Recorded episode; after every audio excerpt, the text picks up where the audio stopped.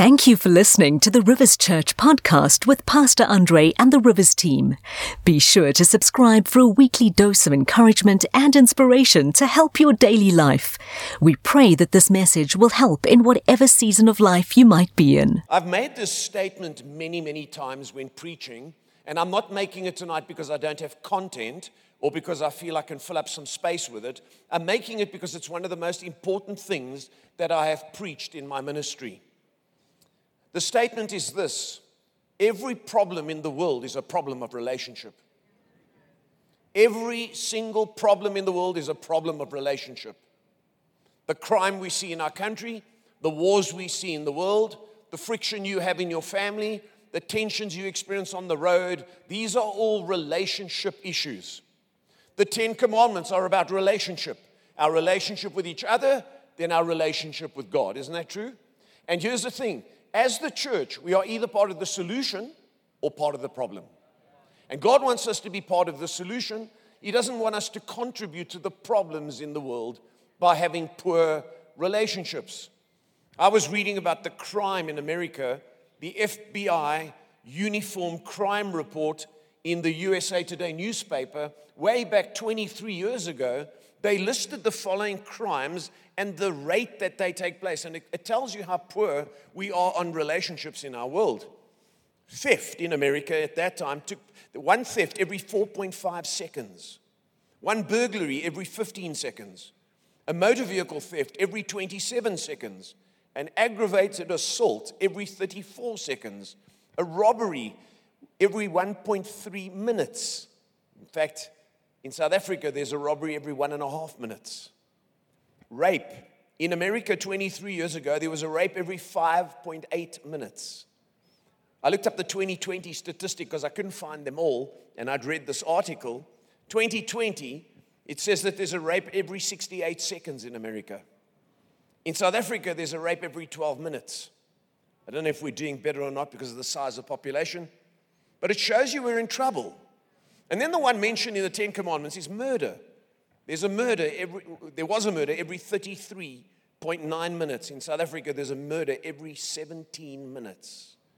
We are having relationship challenges in our world. And we've got to make sure we understand the power of good relationships. Because if we understand the power of good relationships, we will put effort into building them and we will be part of the solution, not part of the problem. Can you say amen? And I believe that the church is meant to be a body of people in relationship not an audience that listens to someone speak. That's why we ought to connect with each other. And I think that there are two problems that occur when you come to church. Some people are removed and isolated, and it's almost like they arrive at church and they go, uh, they give off the vibe, leave me alone, I'm here for him. And others are clingy and are looking for someone to be codependent with. Those are two extremes. I know that when we have the one minute connection time, some people it's a nightmare. In fact, I came across this video uh, uh, talking about when the worship leader asks you con- to connect with someone. Just watch this, I thought it was quite funny.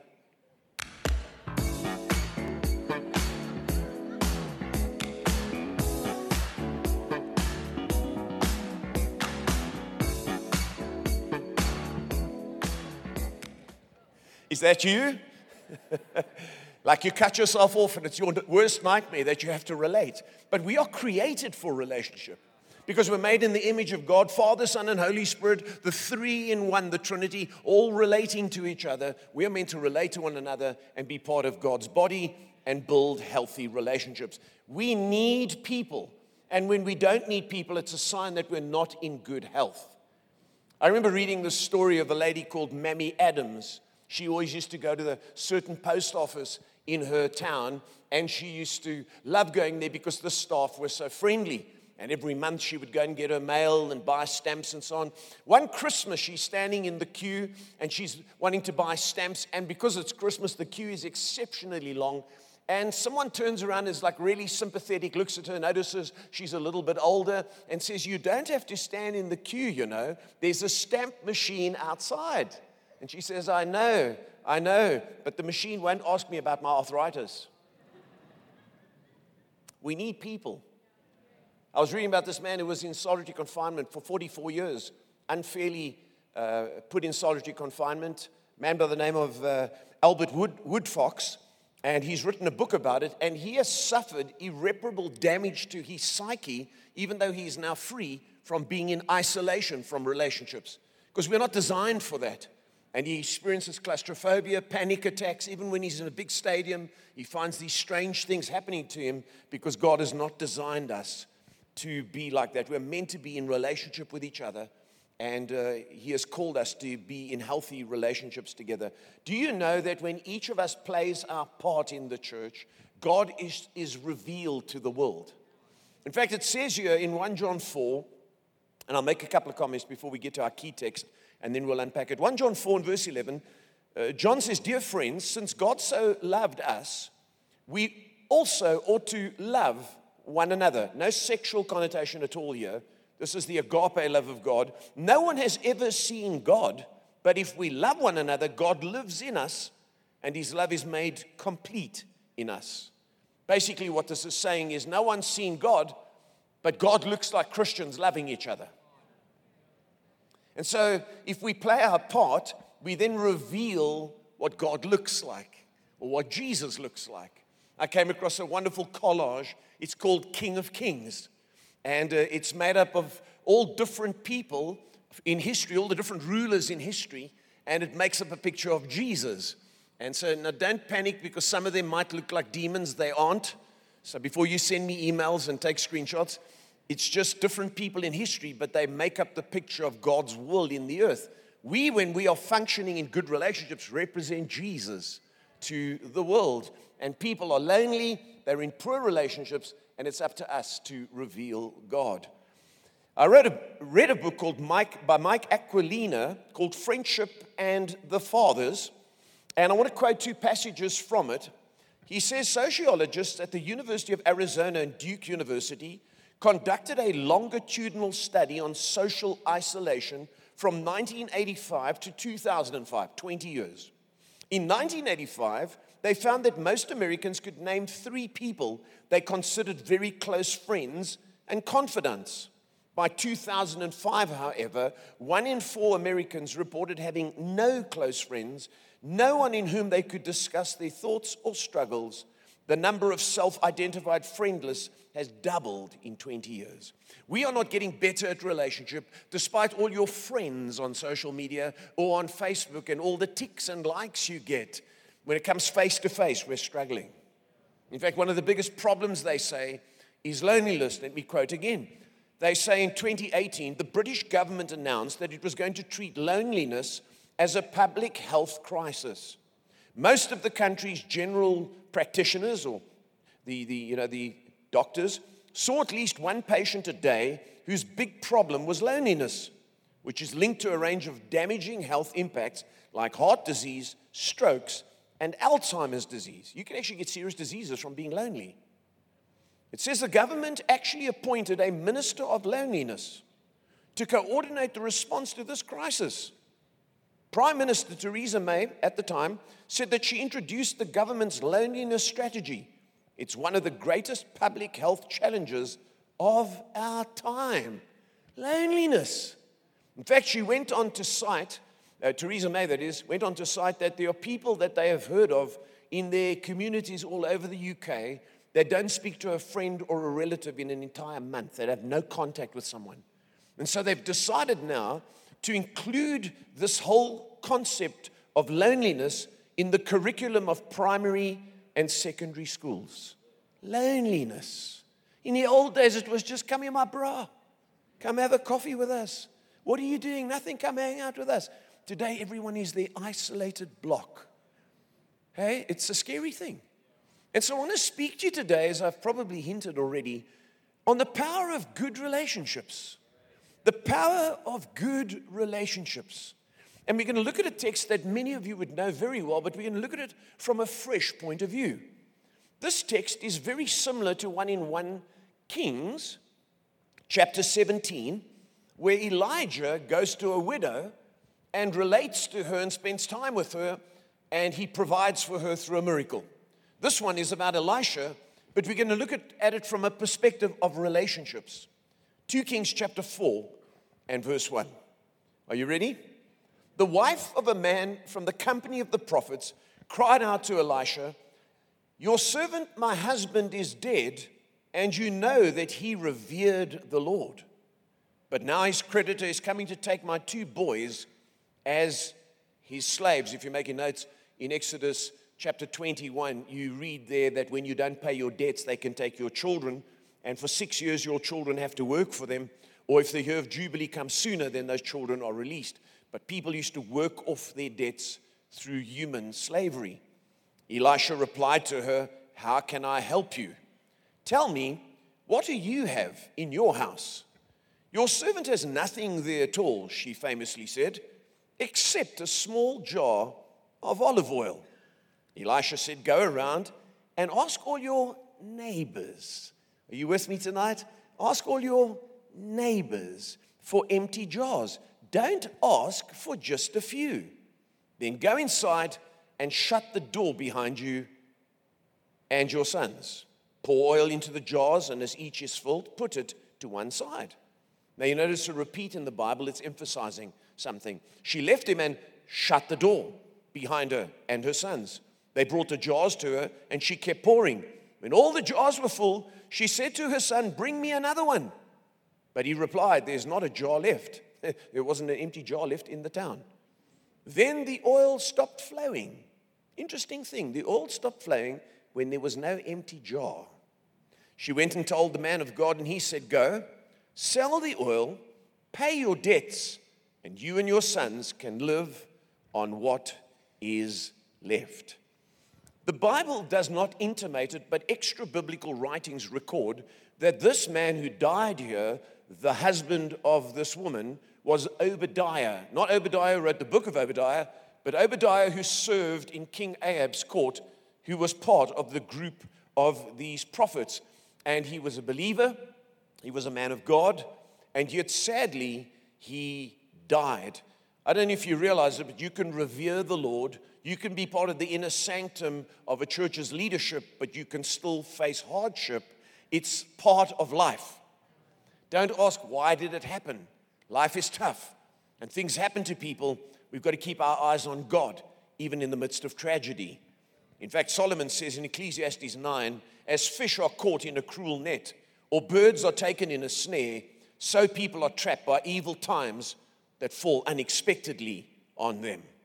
And so, despite this pessimistic truth that we read here, God provides solutions and a miracle through relationships. I don't know what you're facing tonight. You might be facing some kind of crisis. You might find yourself in a net, in a snare at unexpected times. But the key thing to do when you face that is to go to the right people. She went to Elisha. She went to her neighbors, and I reckon you ought to be in church.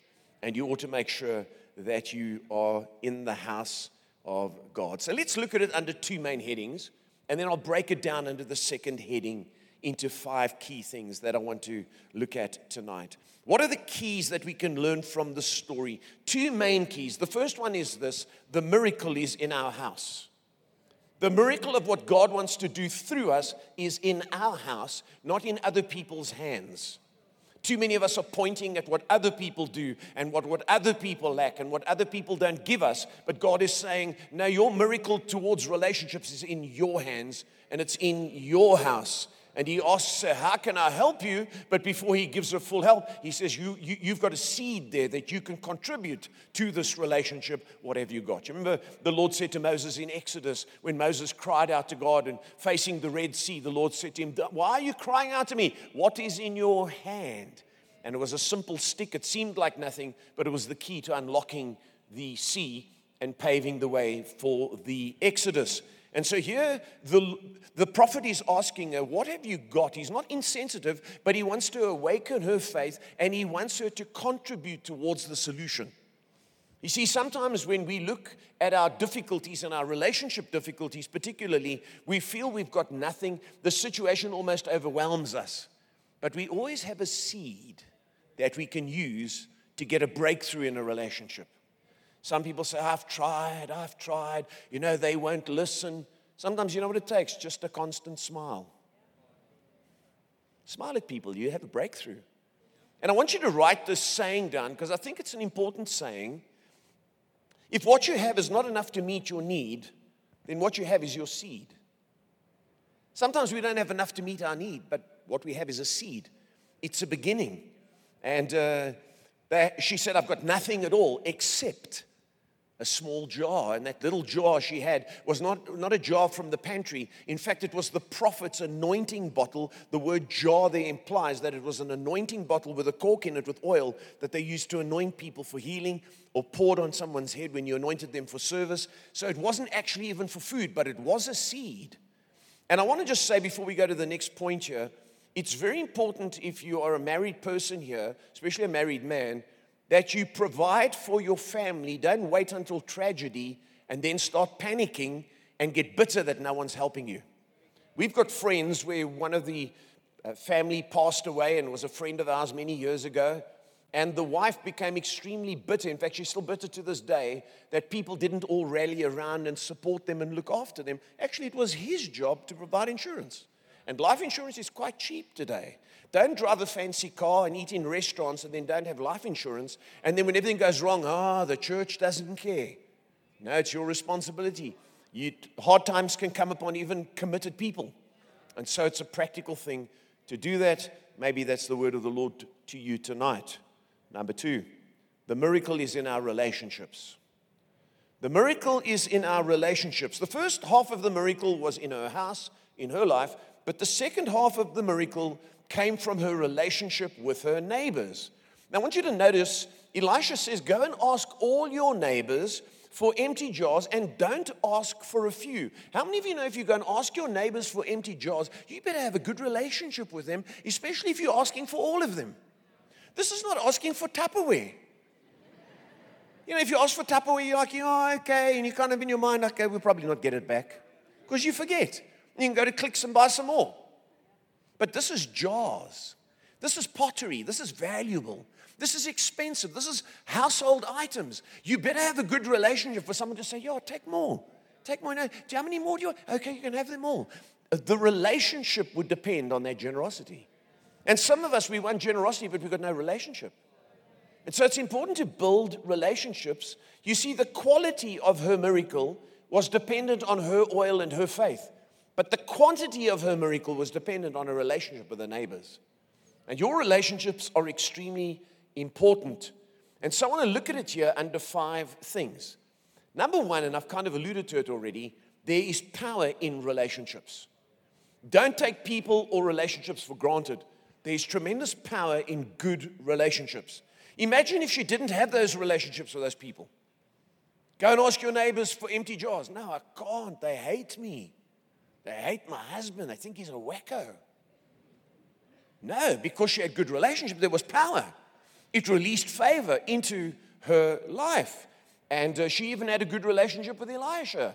When she went to Elisha, he didn't say, What do you want, woman? You, you and your husband have been a problem. No, he was receptive. And that relationship with Elisha and the relationship with the neighbors unlocked the door. And I want to say, don't just come to church and sit in the meeting and make notes and listen to the message and hope each week you're going to get a better message than the week before. Join church membership and become part of the body and have a sense of belonging. Then, when you're in need, there are people around you. It's so funny, over the years, we constantly experience this. In fact, we had it not too long ago again. Someone got injured. I think they broke their leg or something. And their comment was, um, yeah, I broke my leg three months ago and no one contacted me. And I'm like, well, you left the church two years ago. How did you expect us to get a word of knowledge and then come find you? No, you need to belong and you need to maintain good, healthy relationships. Then, when you break your leg, you'll have everyone crowding around to help you and give you a lift. It's a two way street. It starts in our house and then it comes from our relationships. That's how miracles happen in our lives. I love what it says in Ecclesiastes, and I've used this text at so many weddings. It says, Two people are better off than one for they can help each other succeed.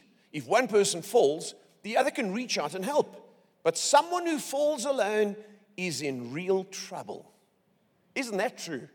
And so many people are tend to be in church life today. I don't know what it is. It's aggressive society we live in. They are aloof or distant. In other words, they give you a vibe like, I'm a Christian, but don't make contact. Isn't that true? Others are openly hostile. When you look at them, you go, okay, forget it. You were planning to greet them. But I want to tell you what, you need to practice breaking through barriers because relationships are incredibly important and incredibly powerful. In our state, when we go for a walk, there's so many cars driving past and so many strangers and a lot of Jewish people. But what we've determined to do is we will wave and greet everybody. We will greet all the domestic workers, all the gardeners. We will greet them all. And even if they walk past like they do with their phone, like, like that, I don't want to greet you, you know. Then I'm like, hello. And they're like, hello. Now, when we go for a walk, it's quite a pain because it's, it's like the queen. We're constantly.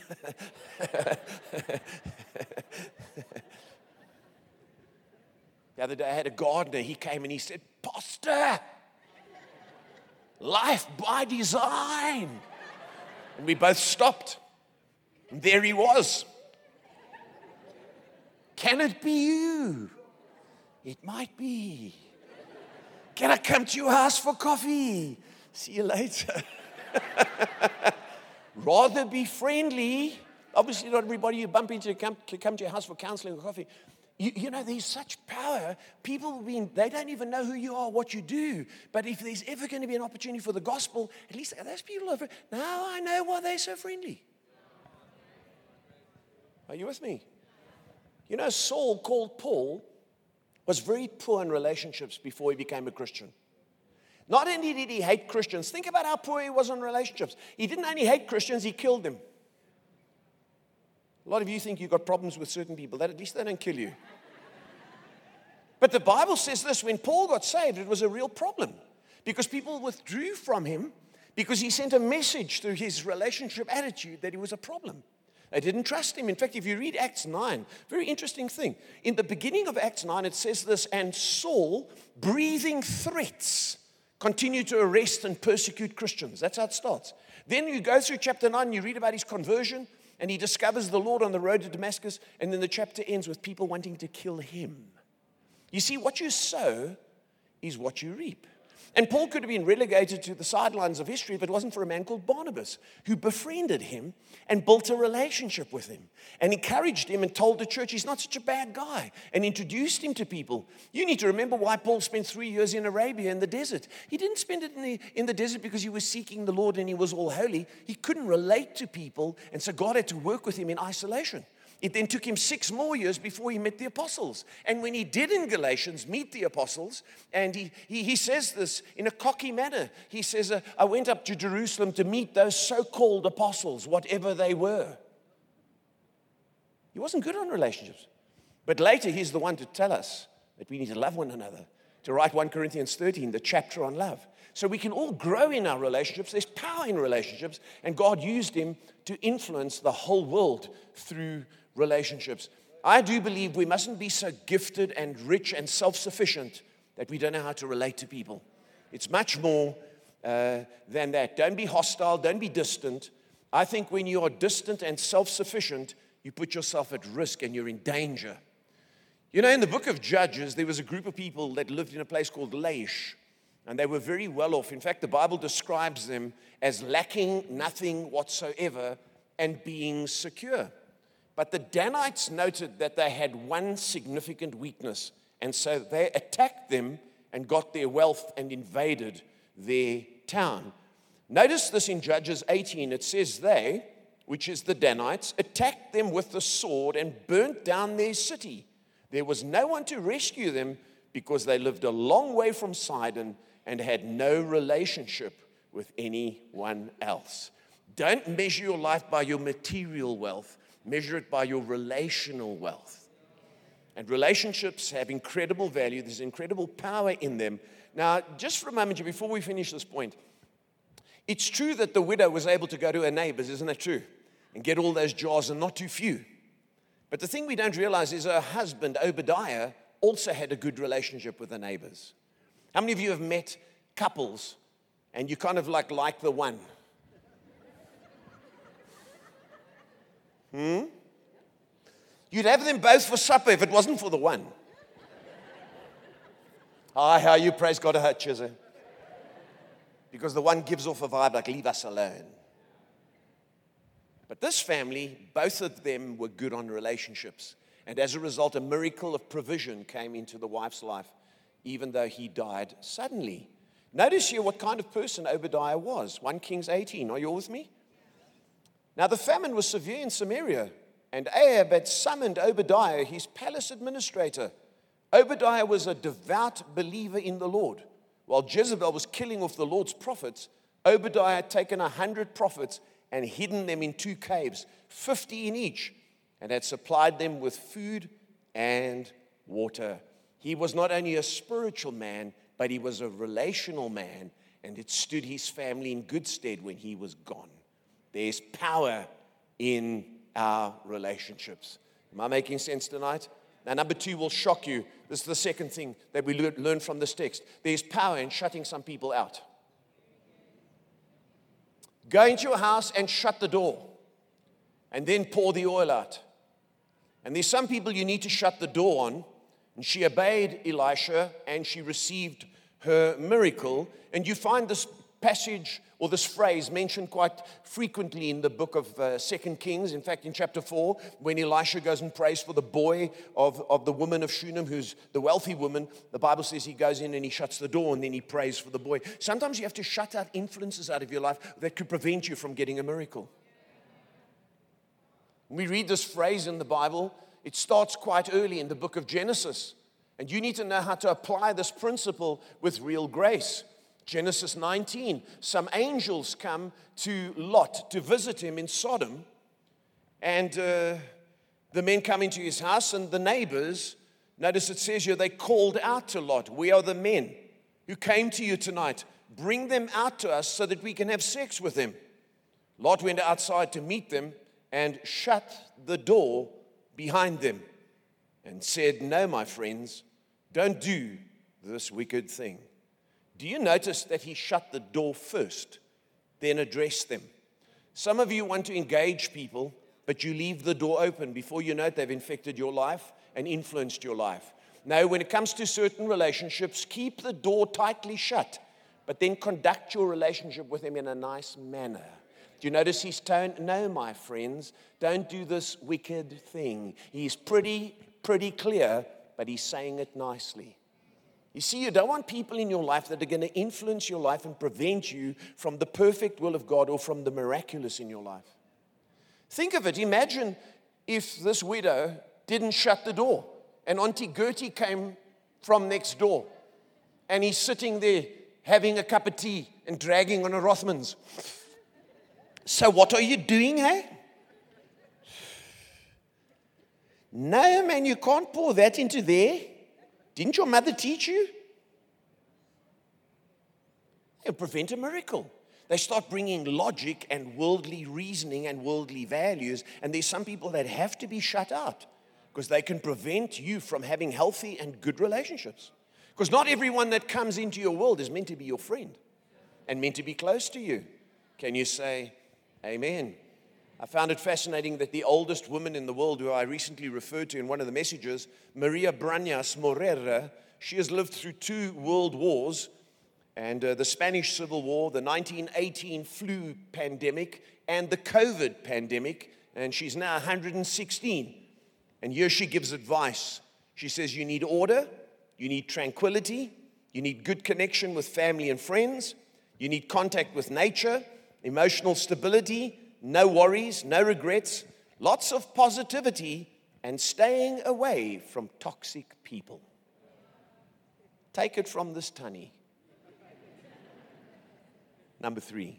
Is this helping anyone tonight? Relationships are about adding value. Relationships are not one way. She borrowed vessels from her neighbors, but she also had something to contribute to her neighbors. She paid her debts, and you've got something to add to people Elisha added value to the widow. The neighbors added value to the widow, but the widow added value to them as well. And we all have something of value to give. If you don't believe that you have any value in relating to others, well, I'm not as rich as them, and look at the car they drive, and they live in that suburb. And here's what people talk they live over there, and they think they are so. How do you know? You don't know. It's your smallness that makes you judge them. Every one of us has got something to give. But here's the thing if you don't value yourself, don't be surprised if other people don't value you. What have you got in your house? Nothing except a little oil. I'm a nobody. You want to know why Delilah didn't value Samson's calling? Because Samson didn't value his own calling. And people will treat you according to how you behave about yourself. And so we need to recognize maybe we're not a big deal. We don't have many talents and gifts. We're not super educated or super wealthy, but we've all got something to contribute. And listen, I said it earlier you can smile. You might not have money to buy someone a coffee or anything, but you can go through a service like this afterwards. Hi, hi, how's it? How are you? How are you? I know some people think, is he mental or what? But you could, you've got something to give. And friendliness and a smile, kind word, a verse of scripture you read. Could you lend me some money? No, I don't have. But man, I was reading this morning. You know, like Chris, he read the whole book of Malachi and you got a verse. And you share that verse and it encourages them. We've got we, relationships are not one way. What can you do for me? It's about adding value. Come to church and try and add value to each other. I, I read the fascinating story this week of a, a landfill, they call it in Paraguay. We would call it a dump here but it's a poverty stricken community of 2,500 families that live on this landfill. In fact, it's quite fascinating. Every single day, 1.5 million kilograms of rubbish is dumped there. Can you imagine the stink and the stench? And these people comb through all this rubbish to look for things to recycle, things that might have slipped in there that have value, have value, and they can sell them. And uh, a young man, he's a musician by the name of Fabio Chavez. He's a professional musician he got to know about these people and saw the terrible poverty and decided he wanted to do something. So he started a little music school and he got such a response from people, he was overwhelmed. But he didn't have enough instruments. So he said to his friend, who's a picker there, Nicholas Gomez, he said to him, Why don't you go looking through the dump and see if you can find anything valuable that we can use to make instruments? So they made a cello out of an old oil can and old cooking tools. They made a flute from old tin cans they made a drum set using x rays as skins. A violin was made up of a beat aluminium salad bowl. And now this orchestra produces beautiful music. The music is so beautiful from these instruments that they've become famous. They've traveled to Brazil, they've traveled to Colombia, and they've traveled all over the USA, and they have learned how to add value from the little that they have in their hands. We've got something to give. Don't see relationship as what can you give me? See it as a two way street. Number four, quickly relationships don't work when people are full of themselves.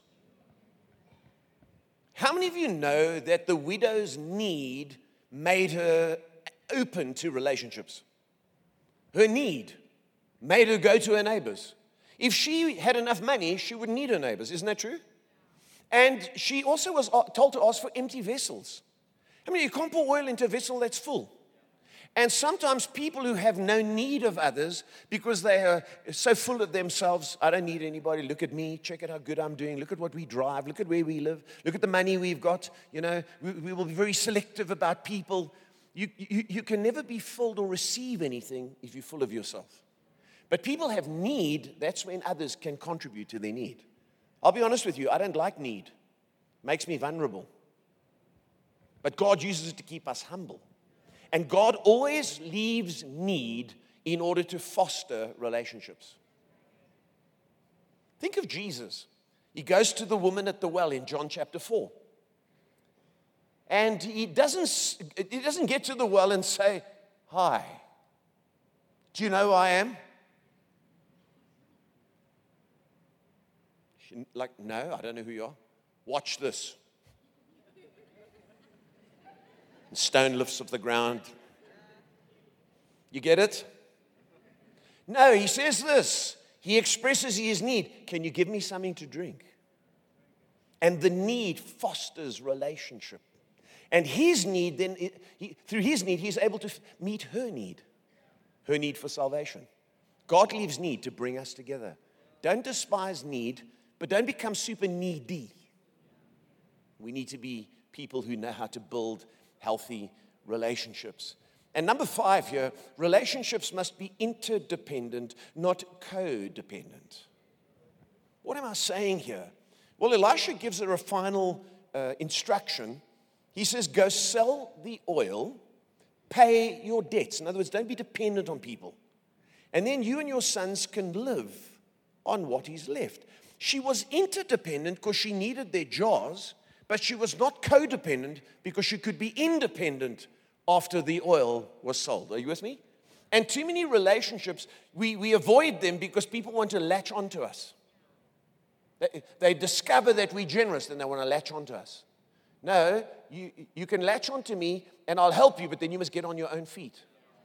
We have beggars at all these robots. I don't give to them, by the way. You say, shame on you, Pastor Andre. No. They even make me feel guilty. They stand in front of my car and they do this. No, they, they, they are artists out there. And I feel nothing. You know why? Because they are there month after month after month. They are not looking for independence, they are looking to be codependent. There was a guy down here at Gallo Manor. When he first arrived, he looked very decent and he was standing at the, at the robot one day and he was begging for money. I opened the window. I said to him, What are you doing here? Can't you get a job? He said, No, man, I lost my job, but I'm, I'm going to be looking, you know, a week or two, and I'm hoping. And he looked really nice. And, he, and I thought, this, this guy's got potential, intelligent, he communicate well. And so, you know, I'd go shopping and I'd come back, I'd give him, you know, toasted sandwich or buy him a Coke, sometimes some donuts, you know. One day I gave him a hundred bucks. He said he needed a train fare. But, you know, after six months, he's still there. And this time his eyes are like, he's goofed. And what he's using is he's using donations not to become independent, but to become codependent and to make me feel I have to support him. And I don't. Now he's not there anymore. Are you with me? And in church, when relationships become codependent, they become unhealthy. Let me, let me uh, explain this to you like this. John D. Rockefeller said this, and this is a powerful saying. He said, Charity is injurious unless it helps the recipient to become independent of it. Do you remind you of that? Don't think you're doing such a lot of good for the Lord by giving people money if it's making them codependent. It can damage them unless it makes them independent. And here's the balance in scripture as we begin to move to a close. Galatians 6 and verse 2 Carry each other's burdens, and in this way you will fulfill the law of Christ. Verse 5 says, For each one should carry their own load. Let me describe it to you like this. If I hurt my leg really badly, as many of you in this congregation have, because I've seen you wearing these ugly boots. I'm going to need a doctor. I'm going to need uh, help. And I'm going to need one of these boots to help set my foot or my ankle or my leg or whatever it is. There's so many of you doctors know what's going on, but even my daughter-in-law had one of these, and I felt sorry for her because when she come to the house, she'd look so uncomfortable. And um, they give you one of these things, and, and they do help. But what I realized is this boot on its own is not enough. You, you actually can't walk lekker with this. Your natural tendency is to find a brother or sister in the Lord and to say, Can you help me? And they'll go, Yeah, for sure. And there you go, hobbling along. But if eight months later you're still doing this, something's wrong. You need to get yourself healed and you need to get this codependence gone Say thank you to your brother or sister who helped you. And then you need to get free so that you can go and walk and be available to help someone else. You don't want to spend your whole life with someone hanging on you. You know what? That'll drive you out to church. Oh, there they come. Oh, gosh, you should have chosen another service. No, you don't want that. You want to help people, they must be appreciative, and then you want to see them later helping someone else. And I want to encourage you to build relationships and not to become codependent. Benjamin Franklin gave us this warning. He said this Who is there that can be handsomely supported in affluence, ease, and pleasure by another that will choose rather to earn his bread by the sweat of his own brow? See, once you've been helped too much, you won't want to do it for yourself. And he's saying, No, we need relationships that are healthy, that are not codependent, interdependent, and then independent. And I want to encourage you to value relationships, to nurture them, and to protect them. As I close this evening, if you've been hurt in church, you need to let go of it and you need to forgive people. Don't say, oh, but you know, you don't expect it in the church. Why? What are they frogs in church? They're human beings in church. People will hurt you. And if you're coming to rivers and you haven't been hurt yet, just give us time. Where there people, you will be hurt. But the last thing you must do is come and sit in church and let everyone know. I'm here. But you know, hey, you know what the issue is. You all know. And during the worship, you stand there, you might flick your hand up to here, lift your hands to heaven. No, get over yourself. Move past your hurts, forgive others. So there's power in good relationships. We hope you have been blessed and inspired by this message.